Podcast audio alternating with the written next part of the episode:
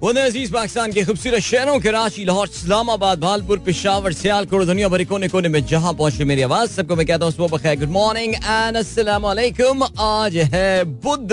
तेईस रजब मुरजब चौदह सौ चौवालीस हिजरी, फरवरी की पंद्रह तारीख, सन दो हज़ार तेईस। सर, आपने इस खूबसूरत सी सुबह का आगाज़ किया मेरे साथ, नाम है मेरा दिल सनराइज शो में मेरा और आपका साथ हमेशा की तरह सुबह के नौ बजे तक बहुत सारी इन्फॉर्मेशन बहुत सारी बातें, आपकी पसंद के म्यूज़िक आप लोग के मैसेजेस लेकर अदील एक बार फिर से आपकी खिदमत में हाजिर है। उम्मीद करता हूँ सब खैरियत से होंगे, सुबह का आगाज़ अच्छा हुआ होगा और आप लोगों का वीक भी अच्छा गुजर रहा होगा। और एक, यार, आज की सुबह जो है ना you know, the humidity right now in Karachi is 93% and it is very foggy, I'm pretty sure. Karachi के जो मजाफाती इलाके हैं, कब्जा कॉलोनी वगैरह और यहाँ सब जगहों पे जो है वो इस वक्त बहुत ज़बरदस्त किस्म की फॉग होगी। यानी मैं शहर में रहते हुए महसूस कर रहा हूँ। आज जब मैंने अपनी सुबह दौड़ लगानी शुरू की थी, उसी वक्त मुझे अंदाज़ा हो गया था कि इवन दो हवा में कुछ फिजा में खुनकी सी अपनी जगह थी, लेकिन वो जो एक एक फिजा मुअत्तर हुई हुई होती है, कोहर की वजह से, शबनम की वजह से, जिससे अंदाज़ा होता है। सबसे ज़्यादा तो वो आपको जो पसीना आना शुरू हो जाता है दूसरे तीसरे राउंड से आपको अंदाज़ा हो जाता है कि आज ह्यूमिडिटी बहुत ज़्यादा है। So when I finish my run I when check the my weather vision it said 93% humidity ज़बरदस्त फॉग है भाई इस वक्त। तो बहरहाल प्रोग्राम में अगर आपको पार्टिसिपेट करना है तो फिर आप मुझे ट्वीट कर सकते हैं with the hashtag sunrise with Adeel यार रात में सोना ज़्यादा नहीं हुआ बिकॉज़ uh, कल क्या मैच हो गया यार? Pakistan Super League is off to a bombastic start would you believe man two games पहला गेम एक रन के मार्जिन से इसका डिसाइड हुआ, दूसरा गेम दो रन के मार्जिन से डिसाइड हुआ। पता नहीं आज तीसरा गेम तीन रन के मार्जिन से डिसाइड होने वाला है या नहीं, लेकिन जो भी है सूरत हाल this has been so much fun man और कल तो मैं स्टेडियम में खुद मौजूद था और उस स्टेडियम में हमने ये बहुत ही ज़बरदस्त as as a media person मैं पहली बार जो है ना कल स्टेडियम में मौजूद था। ये भी एक नया मेरे लिए जो है ना वो एक्सपीरियंस था।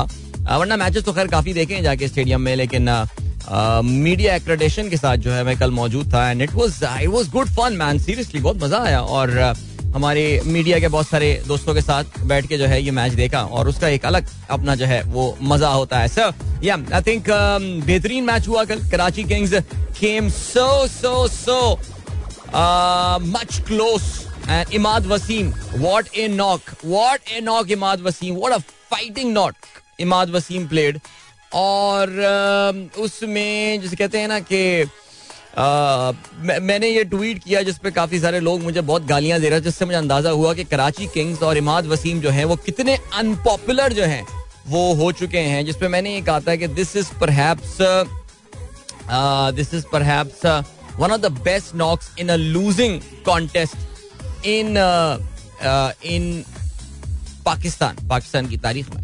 पाकिस्तान के मतलब पीएसएल की तारीख में ठीक है जी? एनी सॉरी चाहत फतेह अली की वैलेंटाइंस वीडियो मेरे सामने आ गई थी। चलें जी ओके अभी का सीन है। मैं जल्दी से स्क्रॉल डाउन कर रहा हूँ ताकि आप लोग मैसेजेस प्रोग्राम में शामिल करना शुरू करें। इस वक्त सात बज के पच्चीस मिनट जो हैं, वो हुए हैं।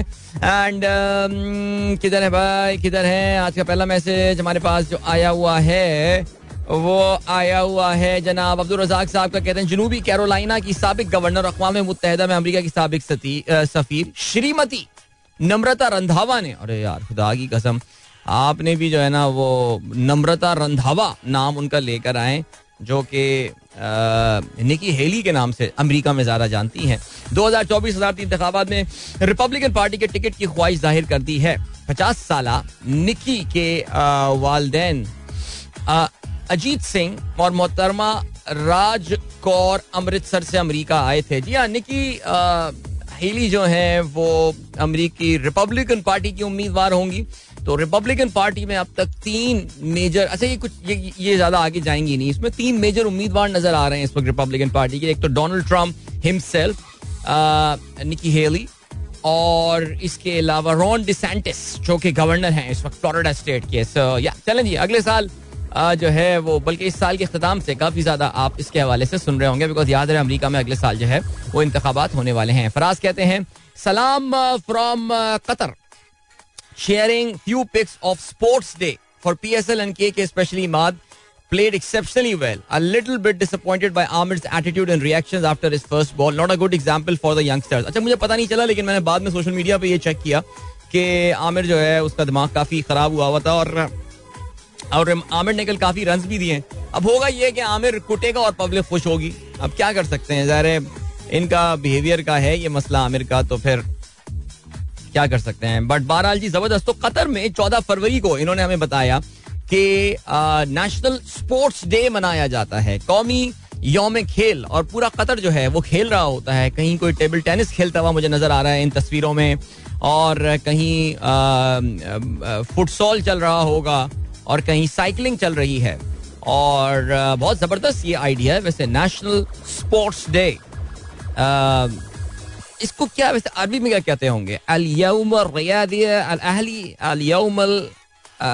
क्या क्या इसको अरबिक में क्या कहते होंगे? चेक करके बताएँ ना मुझे शाबाश। सऊदी अरब में जो माफ़ कीजिएगा जो अरब मुल्क, अरब दुनिया में बैठे हुए लोग हैं, जरा मुझे बताइए। स्पोर्ट्स को तो मुझे पता है। अर अरियादिया मैंने चैनल्स पे देखा है, लिखा हुआ। और नेशनल हो गया अल अहली या अल वतनी अल कौमी कौमी, उतनी कौमी नहीं होता। वो तो हमारी जबान में होता है मेरा ख्याल से। तो और डे तो अल योम हो गया योम कुछ इससे मिलता जुलता कोई वर्ड होता होगा वैसे यार। चलें जी। शारिक इतवाई साहब सर वैसे वाकई कल की बड़ी खबर है। आज प्रोग्राम में आगे चल के हम ज़रूर बात करेंगे। इंडिया की airline Air India which is now own by Ratan Tata and Tata Sons उन्होंने 470 यार 470 जेट जहाजों का जो है वो ऑर्डर प्लेस कर दिया है कल एक का। अब आप देखते होंगे ना इंडिया कश्मीरियों की ऐसी की तैसी कर दी, कुछ किए जा रहा है, मुसलमानों की वाट लगा दी है नॉल लेकिन दुनिया चुप रहती है। कल बीबीसी के ऑफ़िस पर रेड कर दिया, दुनिया कुछ नहीं बोलती, क्योंकि सारी गेम इकोनॉमिक्स की चल रही है। सो नरेंद्र मोदी ने कल जो टाटा ब्रॉस ने, जो कि अब ओन करते हैं टाटा सन्स जो कि अब एयर इंडिया को ओन करते हैं उन्होंने कल दुनिया का सबसे बड़ा एरोप्लेन का ऑर्डर जो है, वो play, jet plane passenger aircraft का ऑर्डर जो है ना, वो प्लेस किया है। और उसको उन्होंने एक स्पेक्टिकल में कन्वर्ट कर दिया। तीन हेड ऑफ़ द स्टेट्स वो देयर तो इस पर हम ज़रूर बात करेंगे। मलिक जरीन अवान साहब कहते हैं असला भाई, मज़ा आ गया रात को आमिर और इमाद को देखकर अच्छा लगा। और क्या क्लास है बाबर की? ओके जी, नवाज़ अली भाई, वालेकुम अस्सलाम, खुश रहिए। अबीर फातिमा कहती हैं please wish my younger brother Ali Raza, very happy birthday before 7.30. Adil Azhar, you are doing a great job. Thank you so much, Abir Fatma. And well, um, happy birthday, Ali Raza. Wishing you a wonderful day and year ahead. छा जाओ छा जाओ लड़के इसके अलावा फरा मलिक का message आया है Hasan and Maha with me till 7:30 please say hi to them Hasan and Maha hello to you how are you two doing इसके अलावा बशीर अहमद साहब कहते हैं सलाम प्यारे अदील अच्छा ट्वीट नंबर 117 सलाम प्यारे अदील एक तरफ़ आमिर और इमाद की शदीद पटाई हुई। दूसरी तरफ़ मीर हमजा से सिर्फ़ दो ही ओवर कराए गए। बाबर से खास पंगा था इमाद आमिर और जट का। अल्लाह दिलों के राज जानता है। हाँ बिल्कुल जी आ, कल शोएब जट साहब से भी बड़े अरसे बाद जो है वो कल मुलाकात हुई बिल मुशाफा मीडिया बॉक्स में। और मैं तो समझा था मुझे इग्नोर करके आगे निकल जाएगा लेकिन नहीं है। ही came to me and he शोक हिज हैंड एंड फाइन चलें जी आगे बढ़ते हैं because use to follow me initially on Twitter but then he unfollowed me but चलें जी ओके आगे बढ़ते हैं। हसन इकबाल कहते हैं PSL Ramzan, Eid monsoon elections होते हुए नज़र नहीं आ रहे। इलेक्शंस तो होने हैं, हसन इलेक्शन तो होंगे और आप वोट भी देंगे राइट हसनैन आला वालेकुम अस्सलाम, बहुत शुक्रिया। इसके अलावा जवेद साहब कहते हैं courts order Geo Super to stop broadcasting Pakistan Super League that is very interesting very interesting आगे बढ़ते हैं और क्या दिन है? बशीर नसीर साहब कहते हैं एन आई अच्छा आपने कोर्ट एक ट्वीट जो है, वो कोर्ट किया है, जिसमें जमात इस्लामी की जानब नहीं नहीं, इस्लामी जमीयत तलबा की जानब से योम हया मनाना जा रहा है चौबीस चौदह फरवरी को।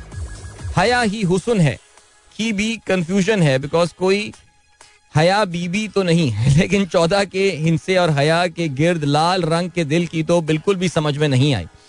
या मुबशर नसीर साहब कहते हैं I believe they are all in contact with the girlfriend on their phone while sitting in their camp confusion in every walk of life देखिए, इस्लामी जमीयत तलबा देखिए यार, मैं मैं ऑनेस्टली स्पीकिंग इस्लामी जमीयत तलबा का जो भी पाकिस्तान में यूनिवर्सिटी में गया है स्पेशली सरकारी यूनिवर्सिटी में गया है और हमारे जैसे एक सेमी प्राइवेट यूनिवर्सिटी यानी एक एक एक, एक डिफरेंट है तो सरकारी यूनिवर्सिटी मैं भी आई में था लेकिन हम क्योंकि हमारा उदूद अरबा मुकम्मल तौर से हमारा जो यूनिवर्सिटी कैंपस था वो कराची यूनिवर्सिटी में घिरा हुआ था हर तरफ़ से तो हम भी जमीयत के एक इन्फ्लुएंस में मखसूस इन्फ्लुएंस में होते थे। यानी कभी आई बी में कॉन्सर्ट मुझे याद है, हमारे टाइम पे जमीयत वालों ने आके बंद कर जवाद अहमद आने वाले थे।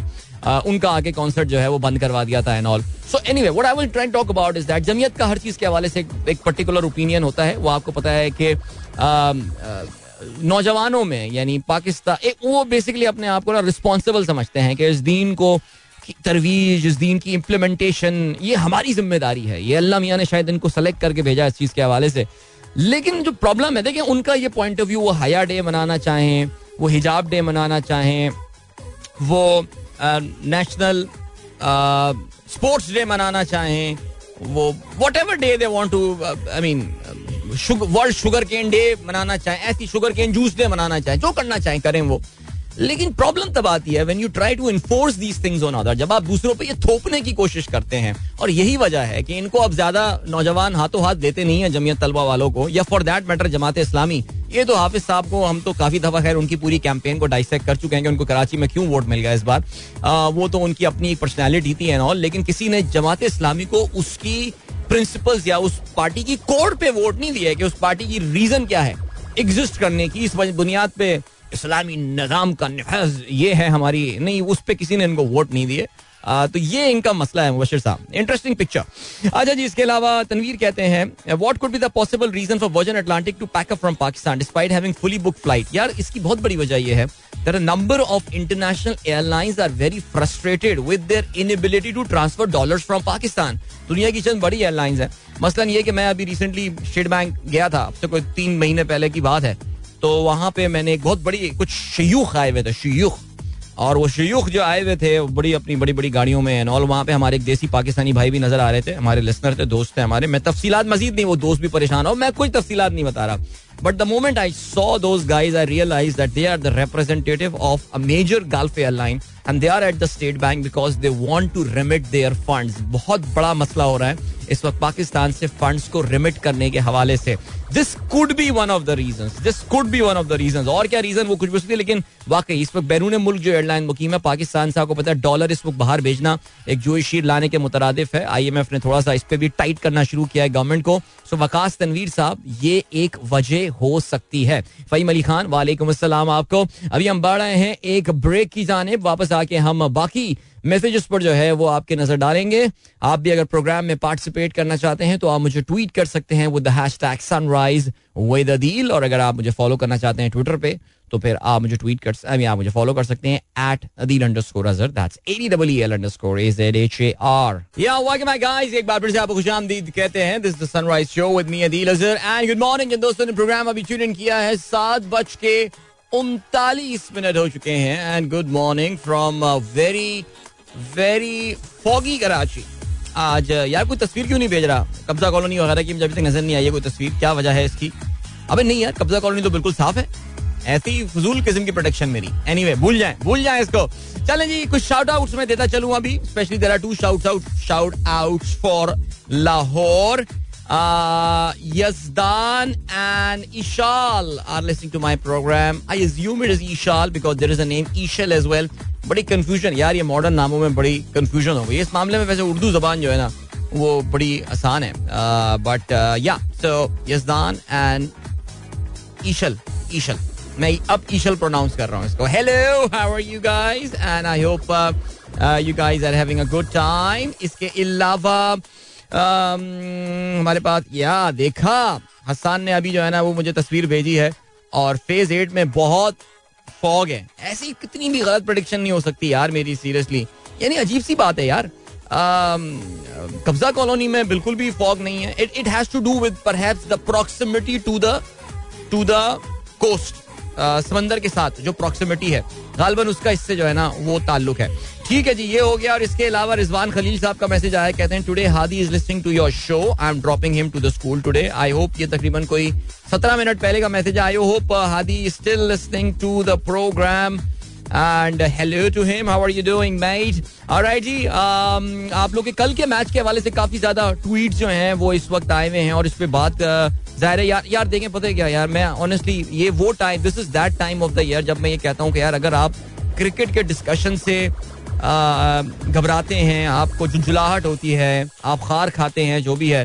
तो फिर तो यार मेरे ख्याल से आजकल आप शो ना सुने मेरा बिकॉज़ ज़ाहिर है यार जब पीएसएल शुरू हो जाता है, यार देखे ना, कल माशाल्लाह कराची ने भी ऑलमोस्ट जो कल हमारी पीसीबी की एक दोस्त से मेरी मुलाकात हुई, जो टिकटिंग वगैरह देखती हैं। तो she was telling me that around 93 percent tickets were sold out I mean for a working day for a week day mid week में आके एक मैच हो रहा है और 93 percent tickets are sold in in the biggest stadium in Pakistan so well kudos to Karachi और uh, आपने देखा ही है कि माशाल्लाह बहुत ज़बरदस्त क्राउड वहाँ पर मौजूद था।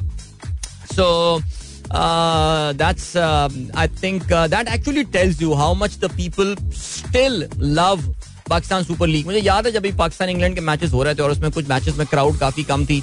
तो चले चंद एक दो जो देशभक्त किस्म के इंडियन अकाउंट्स हैं वो ये बात कर रहे थे कि पाकिस्तान की आर्थिक व्यवस्था, यानी पाकिस्तान की इकोनॉमिक कंडीशन इतनी खराब है कि देखें, लोग जो है ना, इतने सस्ते टिकट होने के बावजूद मैच देखने नहीं आ रहे and we all know agree upon this fact that इस बार पीएसएल के tickets are not that cheap they they are they are I mean मेरा मुराद ये है कि जो इंटरनेशनल के मुकाबले में this is a big number because याद रहे कि यार जो पीसीबी का रेवेन्यू पूल होता है, उसमें जो गेट मनी होती है, उस पी एस एल का H B L P S H B L P S L का जो रेवेन्यू पूल होता है। कल कल हमारे एच बी एल वाले दोस्त भी मिले थे मैदान में। मैंने कहा, यार, आपने भी ये सही ज़िम्मेदारी लगा दी है मेरे ऊपर यार। तो उसका जो रेवेन्यू पूल होता है, उसमें जो गेट मनी होती है that actually contribute something now that revenue pool में जो बायोलेटरल्स होते हैं, उसमें गेट मनी का इतना बड़ा कॉन्ट्रीब्यूशन होता नहीं है compare to P S L so it's an opportunity for them to make money there as well उसमें ज़ाहिर आपको पता है, बहुत बड़ा अमाउंट जो है वो फ्रेंचाइज में डिस्ट्रीब्यूट वगैरह हो जाता है। So it is very critical तो बहरहाल जी this is this is important so यार, अगर इफ़ आपको अगर पीएसएल में इंटरेस्ट नहीं है क्रिकेट में इंटरेस्ट नहीं है तो फिर तो मैं कहूँगा कि यार, आप फ़िलहाल गाने सुने यार। और मैं क्या कह सकता हूँ? बिलाल अहमद कहते हैं, रात कराची इसलिए हार गया क्योंकि बैन कटिंग पिशावर का एजेंट था। यार, ये बैन कटिंग जो है ना, ये बंदा मुझे समझ में नहीं आ रहा। एक तो I think we all agree to this fact that Ben Cutting is not an extraordinary cricketer इसमें कोई खास बात है नहीं इसमें एज अ क्रिकेटर जो, लेकिन जो एक खास बात है वो ये कि this Ben Cutting guy is there in every PSL her PSL में खेल भी रहा होता है यार। ये भी एक हैरान कन बात है। अच्छा कराची की, अरे बैन कटिंग को खिलाने की एक वजह ये है that he sort of an allrounder you know that is an allrounder तो while he can bat we assume he can bat और बाकी कल, यार, कल का शमात के साथ यार मैं क्या करूँ? आपको पता है कि मैं इस बार ओपनली कराची के सपोर्ट नहीं कर रहा, लेकिन वो फैस कह के चले गए ना कि लौट जाती है उधर, कोई नज़र क्या कीजिए। अब भी दिलकश है तेरा हुसन, मगर क्या कीजिए। मैं कल वाकई चाह रहा था कराची जीत जाए मैच और जिस तरह की फाइट कल इमाद पुटअप कर रहा था आई रियली विश के मलिक के जाने के बाद अगर इमाद के पास बैन कटिंग के अलावा कोई अगर यूजफुल क्रिकेटर होता तो बड़ा फिट सीन हो जाता। I think Karachi Kings I think what they have to do honestly speaking what I believe इस बैन कटिंग को तो बाहर करें they have got James Vince by the way I mean and we know James Vince is has this he can he can play really fast अगर वो यहाँ पे इस मैच में होता तो शायद मामला कुछ डिफरेंट होते, लेकिन फिर ये था कि बाकी ओवर्स किसको कराना है, ये एक जरा थोड़ा सा जो है ना, एक सवाल बन जाता। लेकिन खैर एनी वे चलें जी, यार, ये बैन कटिंग अभी मैं इफ्तार आलम का भी ट्वीट देख रहा था, वो भी बैन कटिंग को जो है जिम्मेदार करार देते हैं। ये है कुछ मसला। दिस इज़ द थिंग आगे जी रहमान खिलजी साहब, पिशा और जलमी। बहुत खुश होंगे, बहुत खुश। रात में बहुत फायरिंग कर रहे थे ये हमारे ग्रुप में। हमारा जो एक, हमने एक डिस्कशन ग्रुप बनाया है। सनराइज गपशप लीग और उसमें बड़े खुश हो रहे थे ये, ज़ाहिर है। थोड़े सी तो पिशावर के सपोर्टर्स हैं वहाँ पे। कहते हैं good start to P S L back to back how was full panel discussion experience More homework now required for evening. How was the press gallery view of the match? Good game last night. Kabhi idhar, kabhi udhar. Zalmi dominating majorly, but Imam and Malik being the wise pick by KK, literally taking the game away. Plus uh, the continuous blunders of no balls and drops, drops by Zalmi. It was nail biting. Zalmi ensuring Kudrat ka nizam in favor of KK, but perhaps uh, being the host, KK was generous not taking it. वैसे खैर you have to give credit to the Karachi crowd I think they were being very generous towards Peshawar Zalmi as well बल्कि पेशावर जलमी के काफ़ी supporters crowd में नज़र आ रहे थे। जहाँ तक ताल्लुक है सर फुल पैनल डिस्कशन का समा टीवी पे जो हमारा शो चल रहा है, वो बहुत मज़ेदार प्रोग्राम चल रहा है। You really enjoying I think everyone is enjoying that programme काफ़ी इनफॉर्मल सी टॉक हो रही है। Naturally it's not a comedy show so हम कॉमेडी करने के बजाय या बल्कि सस्ती कॉमेडी करने के बजाय the focus is on discussion if of course if if Misbah is there he always brings that element of uh, of calmness and seriousness to the entire discussion आज तो बल्कि हमारे साथ इंजी भाई भी होने वाले हैं। वो कल मैच से फारिग हो गए होंगे तो फिर हम जरा इंजी भाई से भी सुनेंगे आज। उनके वैसे इंजी भाई तो हमेशा कूल रहते हैं लेकिन अंदर ही अंदर तो कुछ ज़ाहिर है पेल्पिटेशन हो ही रही होती होंगी। For for good good palpitation all right not the bad वाली। सो तो आज हमारा पैनल और बढ़ जाएगा। That's that's a pretty super panel by the way alright जी। हाँ जी लेकिन नवीद सिद्दीकी साहब ने भी हमें वीडियो भेजी। यार, ये तो फ़ेज़ एट की इन्होंने वीडियो भेजी है। बॉस ओए वो है वो है ये तो काफ़ी शदीद किस्म की जो है, वो फ़ेज़ एट में इस वक्त ड्यू जो है वहाँ पर मौजूद है। शाहनाबाजी ने भी वीडियो भेजी है, लियारी एक्सप्रेस वे पे भी ड्यू है फॉग है यार फॉग है। ये सिर्फ़ पता नहीं कब्जा कॉलोनी में क्यों इस बार नहीं हुई है बट बहरहाल रेहान अलवी ये भी कहते हैं, कासिम अकरम से बॉलिंग क्यों नहीं? यार, वैसे वाकई एक तो कासिम अकरम वाला फैक्टर दूसरा Usama Mir I think sorry Usama Mir नहीं मीर हमजा मीर हमजा। मीर हमजा कल दो ओवर करवाए। इमाद से थोड़ी सी चूक हुई है यार। आई मीन आई थिंक ये जो बैन कटिंग वाले ओवर है ना यार ये कोई इसकी कहानी है बैन कटिंग की मैं बता रहा हूँ। कभी ना कभी कोई एक कोई ना कोई आ, हमारा शोएब जट कोई स्टोरी निकाल के लाएगा एक ना एक दिन देखिएगा। आसिम मंसूर साहब कहते हैं hurt that one of the conditionality of IMF loan is to is to increase the interest rate to twenty percent what would be the effect यार ऑनेस्टली स्पीकिंग मैं आपको बताऊँ मैं इस पे डॉक्टर मुर्तजा से भी इस बात की जरा क्लैरिटी लूँगा स्टेट जो आईएमएफ है जो जो जो इंटरेस्ट रेट का जो डिसीज़न होता है वो मॉनेटरी पॉलिसी कमेटी लेती है एंड आईएमएफ उसको इंस्ट्रक्ट कर सकता है या नहीं I really need to check that out I haven't really seen the demand document जो मॉनेटरी एंड फ़िज़िकल पॉलिसी जो पेपर होता है जो आईएमएफ देता है uh, जो फ़िज़िकल पॉलिसी आईएमएफ देता है uh, वो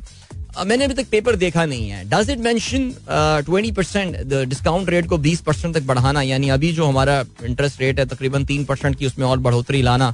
यार it looks pretty scary honestly speaking Fahim Ali Khan कहते हैं bro Pakistan always uses large amount of budget in debt servicing and the government always increases taxes in the budget in the name of development. My question is the country is going through difficult time. Why does the government do not reduce the development budget?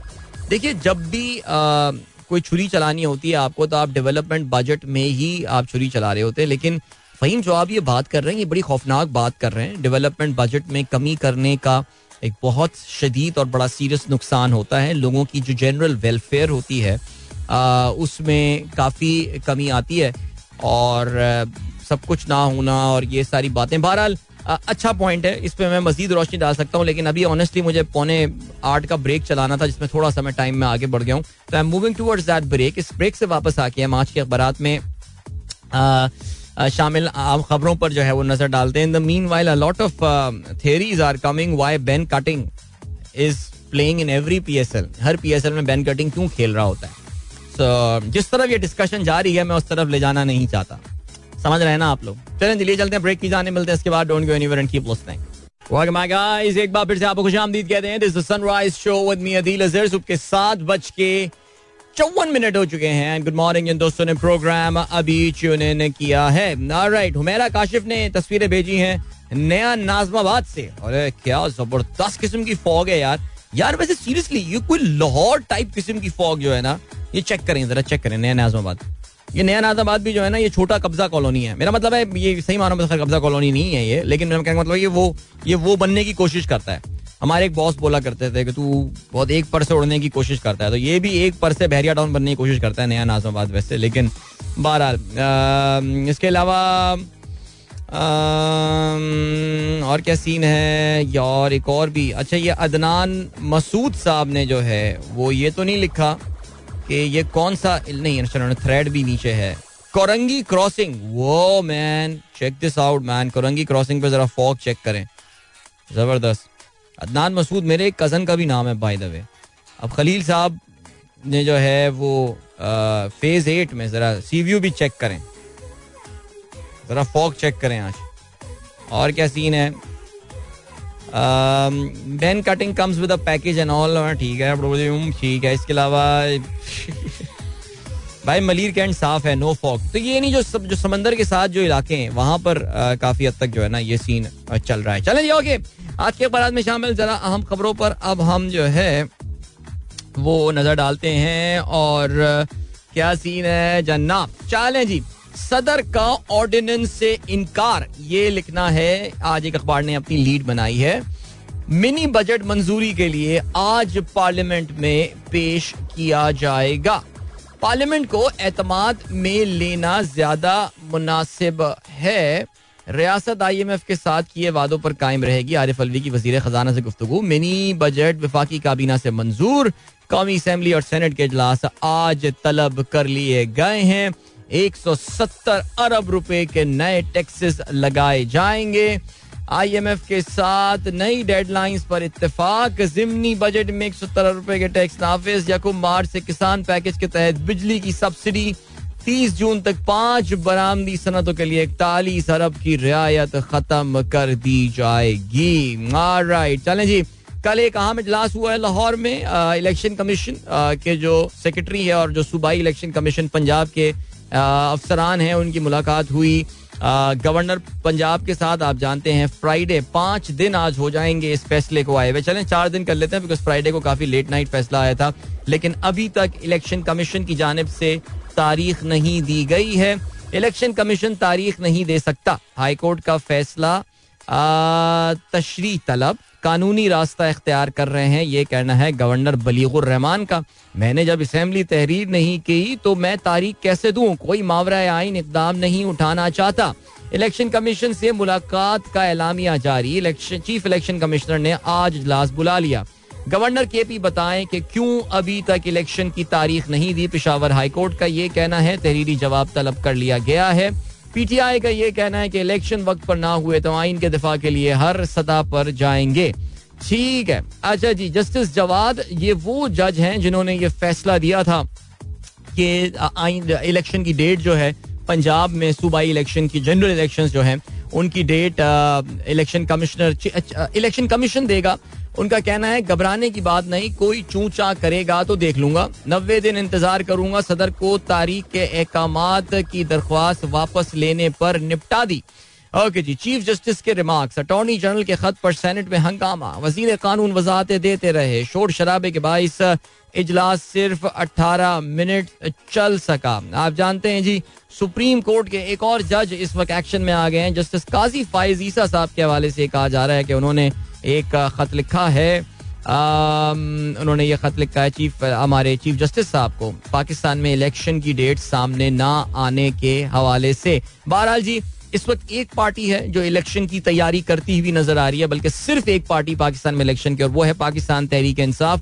सुनने में आया कि जी, खान साहब दिन में एक घंटा रोज़ाना डेडिकेट करते हैं सुबह ग्यारह से बारह, जिसमें पार्टी की इलेक्शन की तैयारियों पर जो है वो नज़र डाली जाती है। इसके अलावा कैंडिडेट्स की लिस्ट भी जो है वो फाइनलाइज की जा रही है।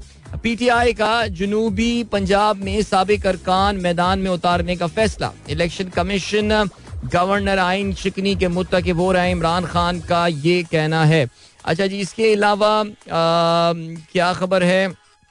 ये अच्छा पीपल्स पार्टी का, देखिए, ये इस वक्त इस वक्त मुख्तलिफ़ इलेक्शन अगर आपको याद हो, मैंने यकुम जनवरी को आपको बताया था कि इस साल का जो सबसे इंपॉर्टेंट वर्ड है, वो है वोट बिकॉज़ पाकिस्तान में अब फोर्थ क्वार्टर तक जो है ना, वो सिर्फ़ इलेक्शन ही होने वाले हैं। पहले जिमनी इंतबात होंगे, जो पी टी आई के अरकान जिन्होंने, जिनके इस्तीफे मंजूर कर लिए गए। अच्छा इसके बारे में सुनने में आ रहा है कि नून लीग और पीपल्स पार्टी इन ज़मनी इंतबात में हिस्सा नहीं लेगी तो पी टी आई के लिए ये तो क्लियर कट आसानी हो जाएगी। और ज़ाहिर है they just can't take part okay क्या, कैसे टेक पार्ट करेंगे इलेक्शन में? फिर उसके बाद केपी और पंजाब के इलेक्शन होने हैं, और फिर उसके बाद पाकिस्तान की नेशनल असेंबली के इलेक्शन होने हैं। तो ये पूरे साल सिलसिला जो है, ये चलता रहेगा। कितना आसान होता है कि सारे ये एक साथ हो जाएँ, लेकिन अब आई थिंक काफ़ी हद तक क्लियर हो गया, बल्कि बिल्ली थैले से क्या बाहर आएगी? मुझे तो मैं तो ये कहूँगा कभी बिल्ली थैले में गई नहीं थी कि हमें ये लगता कि ये हुकूमत इलेक्शन कराने में इंटरेस्टेड है।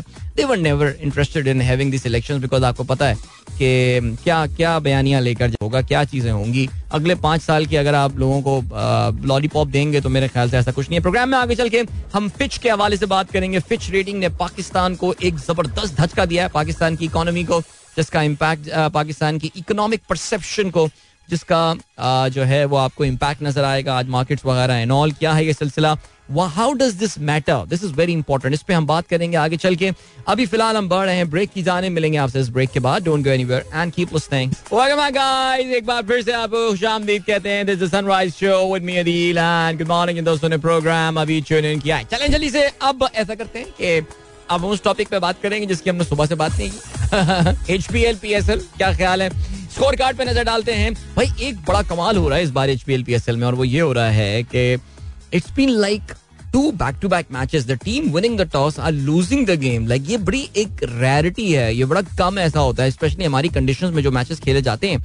साउथ एशियन कंडीशन या मिडल ईस्ट में, आमतौर से generally teams prefer to chase I think यही फॉर्मूला ज़ाहिर है दोनों मैचेस में था लेकिन the important point is that even though yes for argument sake one can say कि दोनों बड़े क्लोज बड़े नजदीकी मामला थे मैचेस में लेकिन फिर भी the important thing is that दोनों टीमें यानी दोनों बाद में या पहले बैटिंग करने वाली टीमें अपने टोटल को डिफेंड करने में कामयाब हुई हैं which is a very interesting thing कुछ स्टैटिस्टिकली देखना पड़ेगा कि ऐसा पहले कभी हुआ या नहीं हुआ, लेकिन बारह चलें जी।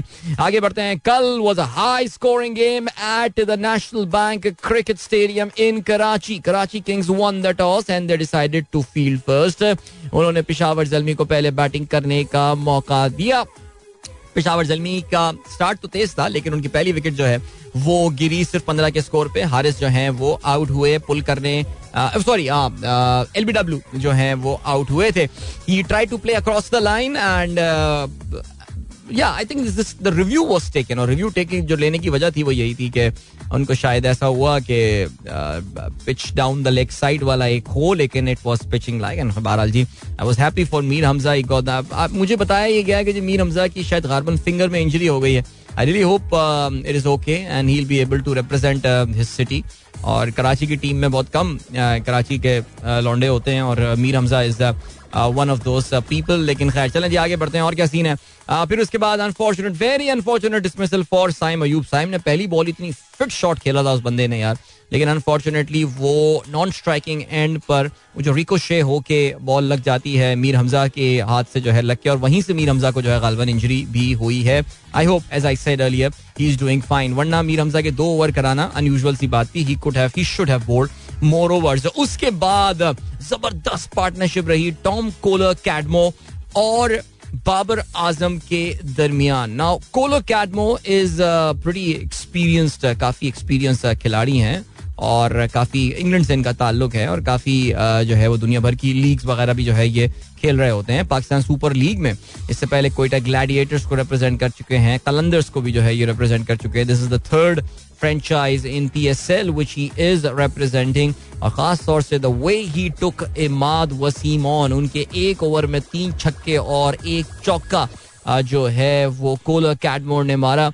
उनका बाबर आज़म अपने टिपिकल स्टाइल से he took his time to settle down लेकिन फिर once he settle down Babar was an immaculate form in दोनों के दरमियान बहुत ज़बरदस्त पार्टनरशिप हुई और ये पार्टनरशिप जो है, ये चली एक सौ उनतालीस रन की। बाबर आज़म आउट हुए अड़सठ रन बनाकर इमरान ताहिरी गेंद पर एंड्रू टाई ने उनका कैच लिया और कोलो कैडमोर जो है इमरान ताहिर ने उनका कैच लिया बेन कटिंग की गेंद पर बानवे रन उन्होंने बनाए, पचास गेंदों पर जिसमें छह छक्के और सात चौके शामिल थे। बानू का राजा पाक्षा चार, छह गेंदों पर छह रन बना पाए। जेम्स नीशम ने एंड में कुछ रन ज़रूर जोड़े, लेकिन बहरहाल 199 बनाए।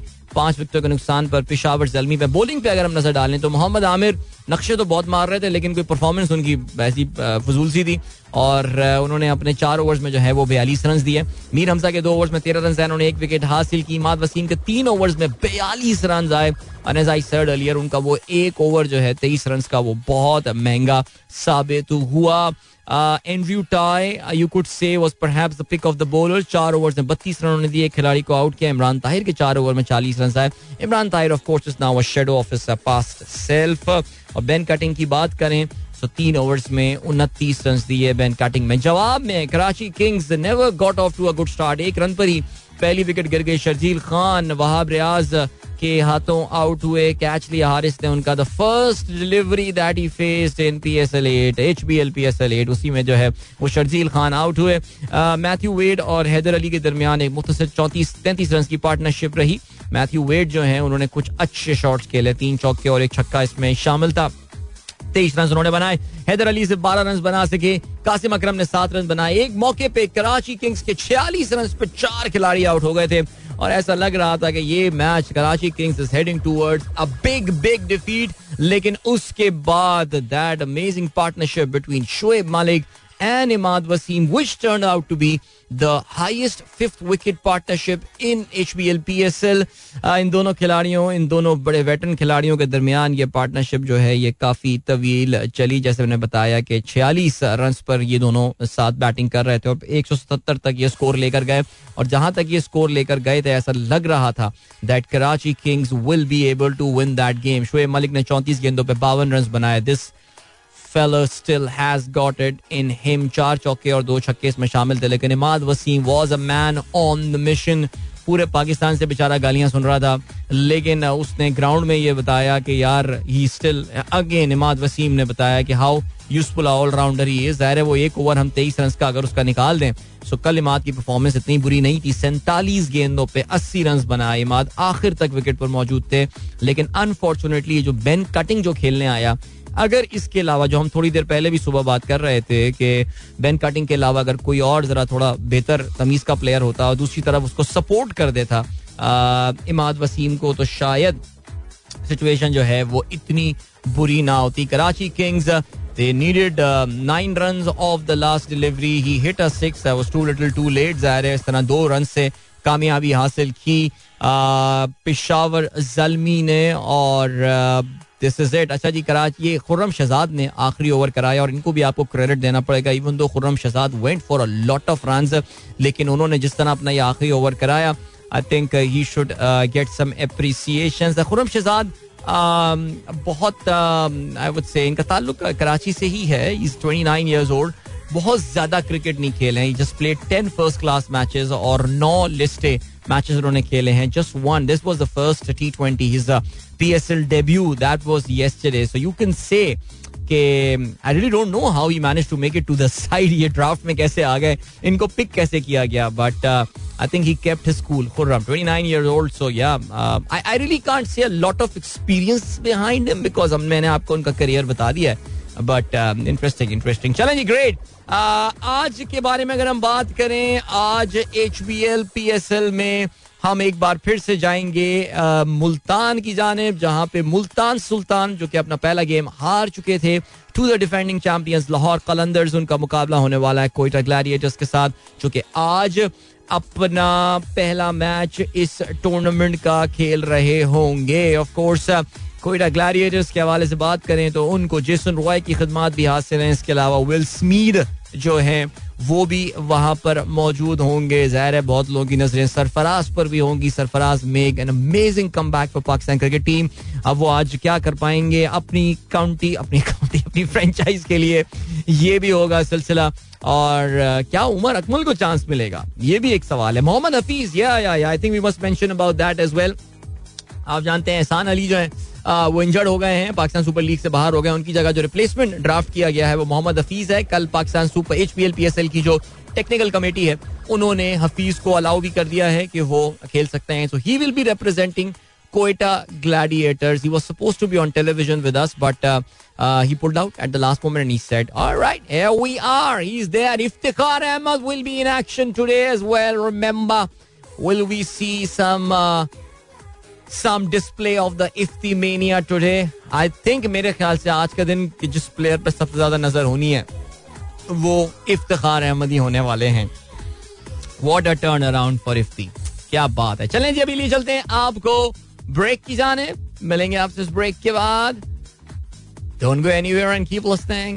Yeah, welcome back guys. Uh, this was uh, Shiraz अपनी नॉर्मल जो सूथिंग सी आवाज़ में शिराज उप्पल जो है गाना गा रहे थे। मेरा पहला पहला प्यार। ब्यूटीफुल सॉन्ग अरे वैसे बड़ा वैलेंटाइंस डे वाला ये जो है गाना था, लेकिन यार अभी मैं इंस्टा लाइव पे इंस्टा लाइव पे बहुत बड़ा इंकशाफ हुआ।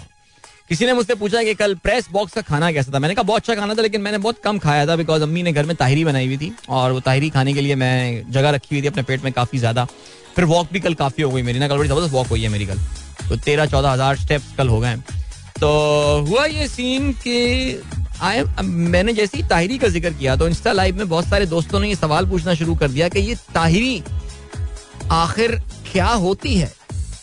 लाइक like, मैं तो बड़ा हैरान हुआ और जिसे कहते हैं कि लाहौर से भी ये सवाल आ रहा है पिशावर से भी ये सवाल पूछा जा रहा है ये तायरी आखिर होती क्या है? इज़ इट तायरी और इज़ इट तायरी अब जिसको जो बोलना चाहें आप, तहारी जो यार it's not about how do you pronounce that all right how do you pronounce pronunciation is not important the important thing is that क्या इस is tahiri a very very Karachi dish like very Indian side से आने वाली dish और what I am pretty sure you must be हो सकता है आप इसको तारी कहते हो, जो कहते हो। पंजाब में बनती तो होगी यार, ऐसा कैसे हो सकता है? जल्दी से आप लोग मैसेज पर नज़र डालता हूँ टाइम बहुत कम है यार मैंने गाना चला दिया ये। पता नहीं खैर please add me to the sunrises shop league भाई आप मुझे मैसेज कर दें, मैं आपको भेज दूँगा। अगर आप हमारे ग्रुप्स के ऑलरेडी मेंबर हैं तो वक्तन फवक्तन वो लिंक शेयर किया जा रहा होता है, जिसके थ्रू आप जो है, वो इस ग्रुप का मेंबर बन सकते हैं। अच्छा जी, इसके अलावा और क्या है? राव अजमल कहते हैं, अदिल भाई, मैच सात बजे क्यों शुरू नहीं हो रहा है? अदिल भाई, माशाल्लाह, आपकी इतनी फ़ैन फॉलोइंग है। आप क्यों नहीं निकलते प्रोटेस्ट के लिए? मेरी रिक्वेस्ट है, निकलेंगे, इंशाल्लाह प्रोटेस्ट के लिए निकलेंगे। सीरियसली स्पीकिंग और दूसरा ये कि मैच सात बजे क्यों नहीं शुरू हो रहा है? ये मैच सात बजे शुरू होने थे, लेकिन ये मैच जरा इन्होंने थोड़ा से आगे बढ़ा दिए लेकिन ये मैच अब दोबारा सात बजे शुरू। यार, मैच सात बजे शुरू करें यार, हर मैच बारह, साढ़े बारह बजे खत्म हो रहा है। ये कौम की जहनी सेहत के लिए जो है ना, वो अच्छा नहीं है। इसके अलावा तकी जैदी ने लिंक शेयर किया है। यार, ये निदा पाशा का एक और क्लिप आ गया सामने यार लाइक इसमें तो बाकी लोग ये सवाल पूछ रहे हैं कि is she for real like I mean is she is she faking these things या ये शुएब अख्तर के साथ? आपने नहीं देखा क्लिप तो मैं यार, अब मैं क्या शेयर करूँ? कहीं आप देख ही लेंगे यार इस पे। लेकिन नहीं आई डोंट थिंक ऐसा लग नहीं रहा कि वो कुछ या अगर आपको याद हो लास्ट टाइम इनका वो फार्मूला वन वाला क्लिप बड़ा मशहूर हुआ था। अभी ये इनका शोएब अख्तर और ये या तो मैंने अभी नोट किया, ये शाइस्ता, लोधी बैठी नहीं है। Man she changed a lot wow ज़बरदस्त अच्छा जी तारुल्ला खान साहब कहते हैं always like Shiraz Uppal I mean he is amazing okay Shahid Jamil Kashmiri साहब कहते हैं good day good morning Adeel भाई दीगर ममालिक में वैलेंटाइन डे जबकि हमारे मुल्क में वैलेंटाइन डे बनाया जाता है वेलेंटाइन वेलेंटाइन डे ओके जी विद अपोलॉजीज वासिफ अज़ीज़ ने कुछ तस्वीर भेजी है, ये तो हाईवे की लग रही है मुझे। हाईवे हाईवे किधर है यार ये? हाईवे में नहीं है ट्रैफ़िक जाम इतना यार, जितना बाकी बाकी इलाकों में। अच्छा ये बेसिकली वीडियो बना रहे नहीं, है फॉग है यार, शदीद। ओह अच्छा अपोलॉजीज इस बात की कर रहे हैं ये, कि ये गाड़ी चलाते हुए वीडियो बना रहे हैं। शर्म की बात है।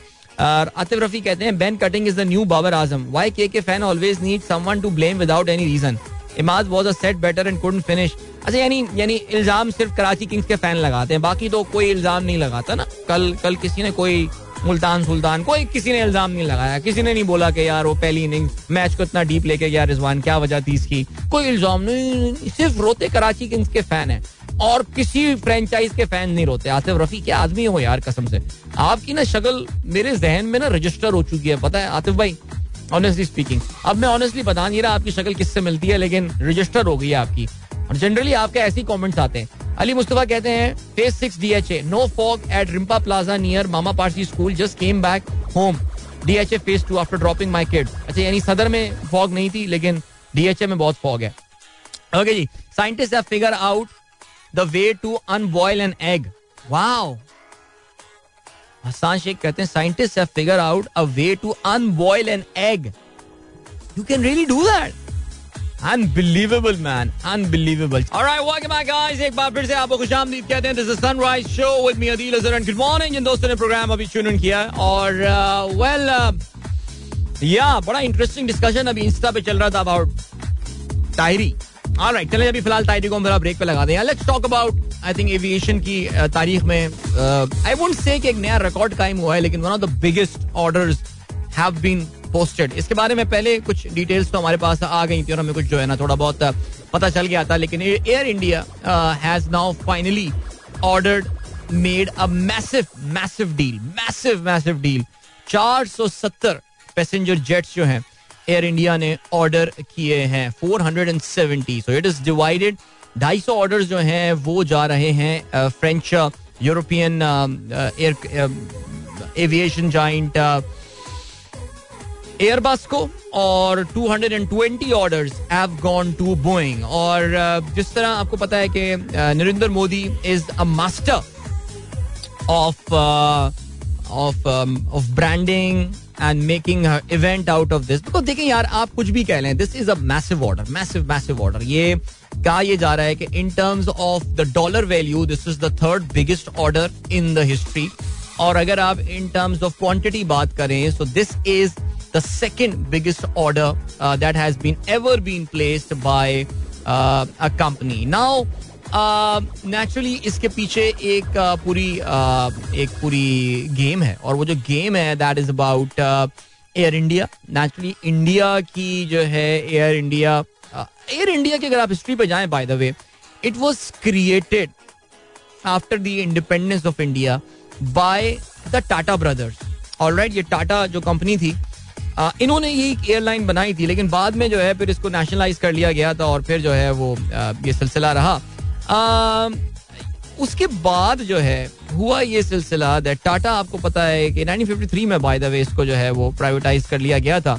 लेकिन अब आप ये जानते हैं कि इसको एक बार फिर से नवंबर 2022 में, नवंबर ये 2022 में ये हुआ था कि जो टाटा ने दे परचेज एयर इंडिया उन्होंने उसको जो है वो खरीद लिया था। So now they are going through a massive a massive modernisation drive और इन्होंने 470 जो जहाज़ ऑर्डर किए हैं now it is a mix of the aeroplanes जिसमें वाइड बॉडी और नैरो बॉडी दोनों शामिल हैं।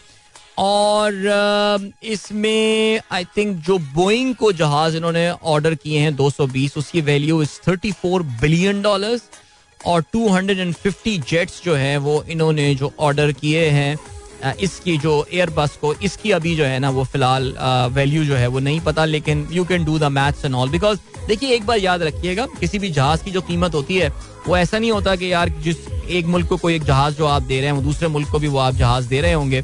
नेचुरली ये निगोसिएशन पर डिपेंड करता है, कितने बल्क में आप जो है वो ये ऑर्डर कर रहे हैं। अच्छा ये भी याद रखिएगा कि ये जो उन्होंने ऑर्डर प्लेस किया है these planes would be received uh, by them over a long period of time. ये एक वक्त में तो ये जहाज़ इतने मैन्युफैक्चर भी नहीं कर सकते बिकॉज़ आप ये जानते हैं कि जहाज़ मैन्युफैक्चर करना एक बहुत ही स्लो काम होता है। It's a very sophisticated machine जो कि बनाई जाती है। और uh, जो इसमें एक और इम्पोर्टेंट पॉइंट है वो ये है कि uh, एक बड़ी इंटरेस्टिंग पॉइंट है कि both Boeing and airbus are actually behind their schedules in the current orders that they have so ये अभी एक बहुत लंबी एक लॉन्ग टर्म डील है बट स्टिल अपनी कमिटमेंट बता दी है टाटा ने and actually tells you about the face of Indian aviation industry I mean कहते ये हैं कि इंडिया को अगले पंद्रह साल में जो है, तकरीबन दो हज़ार नए जहाज़ जो हैं, वो चाहिए होंगे। तो Narendra Modi made an event out of this thing और एक एक कॉन्फ्रेंस कॉल मुनद की गई जिसमें French president Emmanuel Macron was there Joe Biden was there and Narendra Modi was there and of course the representative of Tata Sons was there और उन्होंने ये बताया, एक सौ नब्बे सेवन थ्री सेवन मैक्स होंगे, और इसके अलावा इसमें जो है, वो ट्वेंटी सेवन एट सेवन होने वाले हैं ड्रीम लाइनर जिसको आप कहते हैं, और दस सेवन ट्रिपल सेवन एक्स होने वाले हैं। इसमें और अगर आप बात करें तो फिर 40 wide body A three fifty airbus के होंगे और 210 narrow body A three twenty new plane जो हैं वो होने वाले हैं। और एयरबस ने टोटल ये नहीं बताया कि what is that amount but well it will be in of billions of dollar इसमें तो कोई शक नहीं होना चाहिए। तो बहरहाल दिस एक्चुअली ये जो पूरी uh, uh, जो खबर है naturally actually tells you about about uh, जो इंडिया का इमेज है एंड ऑल और वो जो हम अक्सर बातें करते हैं कि यार दुनिया हमारी मदद कश्मीरियों के साथ वो क्या कर रहे हैं मुसलमानों के साथ क्या हो रहा है। कल ही आपने देखा कि जी बीबीसी के उन्होंने छापा मार दिया और बीबीसी पे जो छापा आ, जो है वो मारा उन्होंने वो कोई उसको nobody talking about that because every one is talking about this huge order that is come from India तारीख के बड़े ऑर्डर में से एक है ये। सो so, या आई थिंक वो जो इंडिया में इनकम डिस्पैरिटी एंड ऑल और इंडिया में the poors are getting the inflation and everything वो सब बाद में साइड पे चला जाता है। But this is an important for the image of the country and then you actually really wonder के कि ये सिचुएशन कहाँ जा रही है। तो मैं अक्सर आपको ये ये बात बोलता भी रहता हूँ। तो आ, मैं ये बात बोलता रहता हूँ कि India is a different league now it's it's a different league altogether now so वो एक आप उसको रहने ही दें। ठीक हो गया। चलें जी। अभी आपको हम लिए चलते हैं। ब्रेक की जाने मिलेंगे आपसे इस ब्रेक के बाद। Don't go anywhere and keep listening welcome back guys welcome back एक बार फिर से आपको खुशामदीद कहते हैं। Sunrise show with me Adeel Azhar and yeah what a discussion we have having man amazing चलें अभी क्या सीन है? Uh, अभी ये सीन है कि uh, हम बात करते हैं पाकिस्तान की इकोनॉमी के हवाले से। मैं पूरी कोशिश करूँगा कि मैं जज्बाती ना हूँ, गुस्से में ना हूँ, मेरा ब्लड प्रेशर ना बढ़े। मैं सोच रहा हूँ कि मैं अब जब भी इकोनॉमी के हवाले से बात कर रहा हूँ, मैं अपने यहाँ पे जो है ना वो लगा लगाऊँ जो वो होता है ना ब्लड प्रेशर वाला, वो जो पट्टा होता है इलेक्ट्रिक मशीन जो साथ होगी, उसमें वो मेरा ब्लड प्रेशर नोट करता रहे, मुझे बताता रहे। या अरे, मेरे पास तो घड़ी है स्मार्ट वॉच भी तो स्ट्रेस लेवल चेक करती है बिकॉज़ इकोनॉमी पे मैं जब आजकल बात करता हूँ ना, मैं स्ट्रेस में आ जाता हूँ, और स्पेशली कुछ शक्लें टीवी पे जब मुझे नज़र आती है ना मेरे अंदर का जो है ना वो गुस्सा, मेरे अंदर का जो ज्वालामुखी है वो फटना शुरू हो जाता है। और क्या बताऊँ यार मैं सीरियसली। लेकिन इकोनॉमी में कल एक और बुरी खबर आई है। फिच नामी एक रेटिंग एजेंसी ने पाकिस्तान की नौ महीने के अंदर अंदर, नहीं, नौ महीने नहीं, माशाल्लाह चार महीने के अंदर, पाँच महीने के अंदर अंदर लास्ट टाइम अक्टूबर में उन्होंने पाकिस्तान को डाउनग्रेड किया था। और अब उन्होंने पाकिस्तान को एक नहीं बल्कि दो दर्जे पाकिस्तान को जो है उन्होंने डाउनग्रेड किया है। So they have brought Pakistan down two notches which is usually never done आमतौर से ऐसा नहीं होता लेकिन इतने बुरे हालात हो गए कि उन्होंने ट्रिपल सी प्लस से पाकिस्तान ट्रिपल सी पे आ सकता था उन्होंने ट्रिपल सी माइनस कर दिया है। सो so, ये क्या बातें हो रही हैं? ये ये ये हो क्या रहा है? क्रेडिट रेटिंग ये वो आप जरा सुने। जब भी ये होता है, आप लोगों को ये बात बतानी पड़ती है मुझे बिकॉज़ आप लोग याद ही नहीं रहता आप लोगों को। सुने, देखें जी। दुनिया में कुछ एजेंसियाँ होती हैं जो कि ये काम करती हैं, जिनका ये काम होता है कि हर किसी को रेटिंग असाइन करती हैं क्रेडिट रेटिंग कहते हैं। दुनिया में हर शख्स का एक क्रेडिट स्कोर होता है, उसकी क्रेडिट वर्दीनेस होती है, और उसका ये क्रेडिट स्कोर ये बताता है आपको कि ये बंदा अगर आप इसको पैसे दें तो क्या ये पैसे वापस करेगा या नहीं? मसलन ये कि आप मुझे पैसे दें। मैं बहुत अच्छा क्रेडिट जो है, पैसे टाइम पे वापस करने वाला हूँ तो मुझे क्रेडिट स्कोर मिल जाएगा ए और आप आप नहीं, वो, जो है, वो पैसे टाइम पे वापस नहीं करता। या उसकी इकोनॉमिक कंडीशन खराब है उस बंदे की। उसके पास ऑलरेडी बहुत सारे कर्जे हैं। उसकी इनकम सौ रुपए, लेकिन उसको हर महीने जो है, वो सत्तर अस्सी रुपए जो है, वो अपने कर्जों में पे करना पड़ रहा है। तो उसकी जो क्रेडिट वर्दनेस है, वो कम हो जाती है because he is already loaded himself with a lot of credit right तो उसकी क्रेडिट रेटिंग हो सकती है सी सो हर कंपनी अपना एक क्रेडिट का एक एक स्कोर कार्ड बनाती है। तो दुनिया में ये तीन बड़ी कंपनियाँ हैं, जिसमें मूडीज है स्टैंडर्ड एंड पुअर्स है एंड फिच है। ये तीन कंपनियाँ हैं। तो जिस तरह हर शख्स की, हर कंपनी की एक क्रेडिट वर्दीनेस चेक की जा सकती है उसका एक सर्टन स्कोर बनाया जा सकता है। इसी तरह हर मुल्क का भी एक क्रेडिट स्कोर बनाया जा सकता है। हर वो शख्स जो कि किसी ना किसी किस्म का पैसा रेस करने का मुतमनी है आ, किसी भी बॉन्ड मार्केट में जाके उसको अगर कर्जा रेस करना है तो उसको अपना क्रेडिट स्कोर तो बनवाना पड़ेगा और ये कंपनियाँ हैं जो कि क्रेडिट स्कोर ऑफ़र करती हैं। सो पाकिस्तान के क्रेडिट स्कोर जो फिच ने पाकिस्तान को डाउनग्रेड किया है second time in the past four five months और डाउनग्रेड तो किया है डबल डाउनग्रेड उन्होंने पाकिस्तान को किया है। इसके पीछे जो रीजन है, वो आईएमएफ का प्रोग्राम ना होना है। बिकॉज़ आईएमएफ का प्रोग्राम ना होने का मतलब ये है कि अब पाकिस्तान की जो कैपेबिलिटी है, अपने कर्जे की किस्त देना या अपने कर्जे का प्रिंसिपल वापस करने की जो इस्तात है, वो अब मजीद कम हो गई है। समझ रहे हैं ना मेरा ये पॉइंट तो ये अच्छी बात नहीं है। ये आपकी इकोनॉमी जिसकी शक्ल वैसी काफ़ी मस्क कर दी है इन लोगों ने, वो अब मजीद मस्क कर दी है। तो बाकी वो अब इलेक्शन टाइम पे ना कराएँ, वो सारी बातें करें ये सब हरकतें जो टेलीविज़न पे जोकर्स बैठे हुए ड्रामे हो रहे होते हैं हमारे यहाँ, वो सब अपनी जगह करते रहे। लेकिन इस मुल्क के लिए जो है, ये कल एक बैड न्यूज़ आई और कल रात को जिस वक्त हमारी पूरी कौम जो है, वो क्रिकेट मैच में महफ थी और इंजॉय कर रही थी। टॉस के बारे में बात कर रहे थे कि टॉस कौन जीता, कौन हारा, टॉस क्या हुआ। उस वक्त जो है, ये फिच की ये खबर आई हुई थी और पाकिस्तान को जो है वो डाउनग्रेड कर दिया गया है। और अब मैं क्या बोलूँ आपको यार इस चीज़ के हवाले से। याद रहे कि फिच ने पाकिस्तान के हवाले से अपने तेवर बदलने शुरू कर दिए थे पिछले साल जुलाई में। जुलाई 2022 में फिच ने पाकिस्तान के आउटलुक को नेगेटिव कर दिया था और उन्होंने पाकिस्तान की क्रेडिट रेटिंग को सेम रखा था बी माइनस रखा हुआ था। लेकिन अक्टूबर में उन्होंने उसको ट्रिपल सी प्लस किया और अब उन्होंने उसको ट्रिपल सी माइनस कर दिया। सो so, अब ये इम्प्रूव कैसे होगी? इसमें रिवर्स गियर कैसे लगेगा? इसमें रिवर्स गियर जो है वो लगेगा पाकिस्तान को मेहनत करनी पड़ेगी उसके लिए और अपने अपने एक्सटर्नल अकाउंट की पोजीशन जो है वो बेहतर करनी पड़ेगी। So yeah things are not looking good I think we all know things are not looking good but इसके हवाले से किया क्या जा रहा है? ज़ाहिर है जी, आपको पता है कि आज, आपको पता है कि मिनी बजट प्रेजेंट किया जा रहा है और ये मिनी बजट जो प्रेजेंट किया जा रहा है, इसमें बड़े बड़े कर्जे लगाए, कर्जे नहीं बड़े बड़े टैक्स लगाए जा रहे हैं। एक सौ सतहत्तर अरब रुपए के नए टैक्सेस जो हैं वो इसमें लगाए जाएँगे। और उससे अब ये क्या होने वाला है, उससे ज़ाहिर है फिर आप पे इजाफी लोड पड़ने वाला है, आप पे इजाफी बोझ जो है वो पड़ने वाला है। और लेकिन आई एम एफ़ की कुछ इंपॉर्टेंट शराइ जो हैं वो इससे पूरी हो जाएँगी। और हो सकता है कि आई एम एफ़ के साथ मामला चल पड़े। तो फिर देखते हैं। मैं तो यही सोचता हूँ, डार साहब के बाद आईएमएफ के पैसे आ जाएँगे, फिर भी ये क्या करने वाले हैं यार इसके हवाले से? फिर भी ये कोई ना कोई आप देखिएगा, इस पे भी गंद करेंगे ये कोई ना कोई। पैसे आने के बाद भी कोई ना कोई गंद कर देंगे ये। तो अल्लाह रहम करे यार, अल्लाह खैर करे बस मुल्क पे यार। दुआ किए यार, दुआ करें दुआ करें, बस याद रखना है, दुआ करना है हमको, ठीक है जी, पाकिस्तान के लिए। और वक्त पे निकलना है और वोट देना है, बस ये बात याद रखिएगा, ठीक है जी। और क्या सीन है?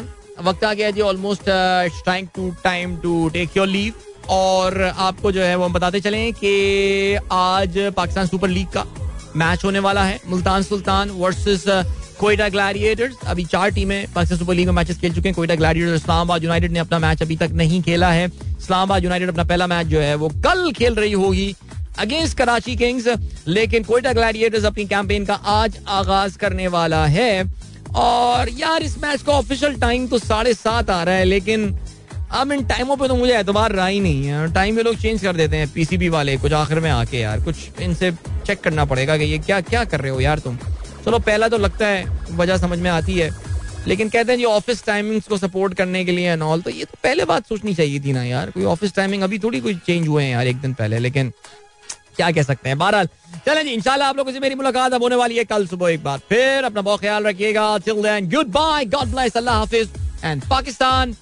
जिंदाबाद।